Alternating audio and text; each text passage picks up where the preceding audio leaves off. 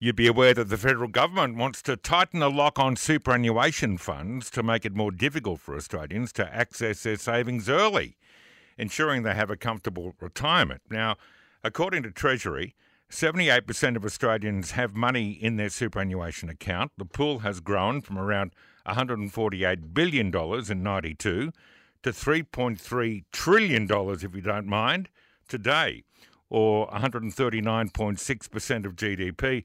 It's projected to grow to around 244% of GDP around 2060.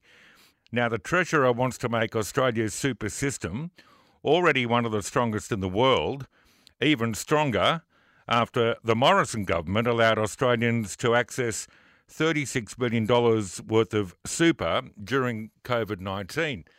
Now, there's something just brushed over here that $36 billion is the money of the people who A, contributed and B, withdrew it. It's their money. A point I think that's been lost uh, as I read what the Treasurer's had to say on Monday. Now, the opposition financial services spokesman is Stuart Robert. He said, amongst other things, the problem is the Treasurer is talking about his purpose for super and the super fund's purpose for super, but not the purpose for individual Australians. A very good point. I'm delighted to say Stuart Robert is on the line. Are you well? Great to talk to you. Uh, always well, although I woke up this morning uh, seeing a, a, raft of nonsense coming out of the Treasury, and, and that always makes me somewhat queasy. Yes. So what's at play here? I mean, I could be the cynic and think this is the Treasurer looking after his mates in the uh, in the union super funds. That's probably a little too cynical, isn't it? They seem to have a view within the industry super and the Labor government that the, the money is theirs to use for great nation building activities. Mm. Now, if you look back to where the concept of a purpose for super came from, came from David Murray's Financial Services Review in uh, in 2014. He made it very clear there should be a purpose to provide income in retirement. But now, of course, Labor wants to have an objective about preserving savings and dignified retiring, uh, government support, equity, sustainability, uh, and, and every other adjective you can throw in there. Uh, they're focusing on what the union movement wants, on what industry super wants, and the government wants, and there's nothing here about what the individual wants. Mm. It's your money, it's your super, and you should have a voice in how it's spent. And no one is suggesting for a moment that, you know, if you, you feel like a day at the races, you should be able to, you know, tick into the super fund and, and help yourself. We're not saying that, are we? But if you're a, uh, a woman who's become single through divorce late in life without the opportunity to go to work and you, you might find yourself without much money, or someone who's critically ill who wants some kind of uh, medical treatment they otherwise wouldn't be able to afford, there are going to be very good arguments for allowing people access to, as you uh, described it and I described it, their money. That's what we're talking about here, surely. Correct. The, the Treasurer speaks about a dignified retirement. I can't think of anything more dignified than getting someone a house, a roof over the head, about getting urgent medical, needed medical support. If you're 26 weeks unemployed to seek access to your super, to get you and your family through a difficult point. That's dignity.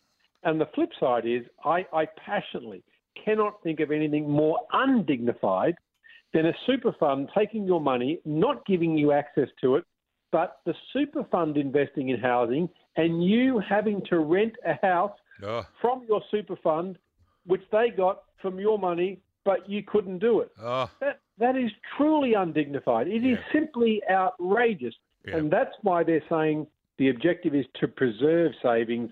This is about stopping Australians getting access to super for their home.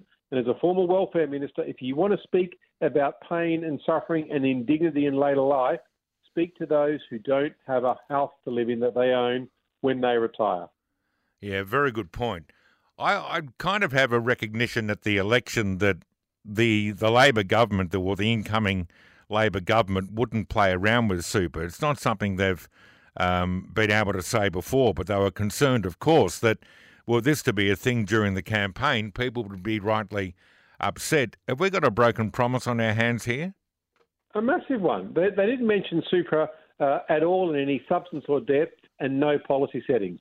Yet the very first act of Treasury was to water down transparency to see how much money industry super gives the union movement and themselves. Now, the, the Parliament, to their great credit, voted as one.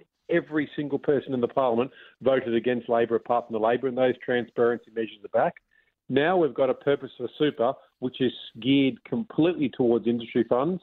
Uh, it sounds like they're gearing up to cap super, so you can't have any more than a certain level. Uh, they're certainly coming after what's called Division 293, which determines how much tax you pay, depends on how much interest you earn. These are all taxes, let's be very clear. They're all increases of taxes. None of them mentioned during the election campaign. Every one of them a broken promise not to mess with super. As I said at the start, it's been a very disappointing day hearing the Treasurer speak. There's a, a number of funds I've received media releases from that have said, Great move, Treasurer, well done. Uh, coincidentally, they all appear to be industry super funds.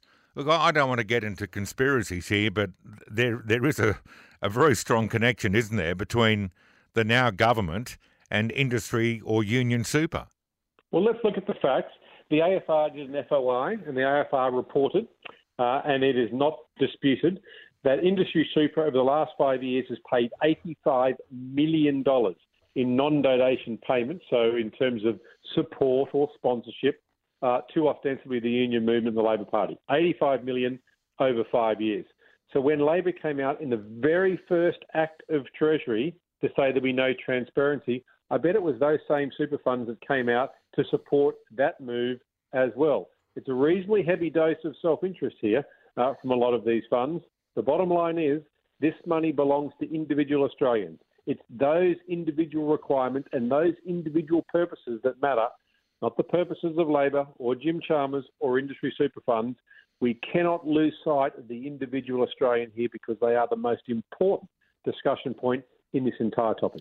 Yeah, I agree. And fi- finally, is this something that the Parliament will have to vote on, or by regulation, can the the government do something here? How will how will this thing be uh, if this is the word confirmed? This will be a vote. We tried to bring in David Murray's definition, which was simply to say income in retirement to supplement the age pension. We tried to legislate that in 2016 to no avail. I tried again as the Assistant Treasurer in 2018. No one was interested. No super fund, no industry associations, no super associations, nor the Labor Party, nor the Greens. Now, surprise, surprise, it's the most important thing uh, as we as we get close to the budget. Not, not cost of living, not 800,000 Australians going from 2% to 7.5%, uh, the purpose of super. This is another one of these transparency discussions again, uh, where this is all about the purposes of Labor and their mates and not the purposes of individual Australians. Stuart Robert, the Shadow Assistant Treasurer, thank you very much for your time. Great to talk to you as always.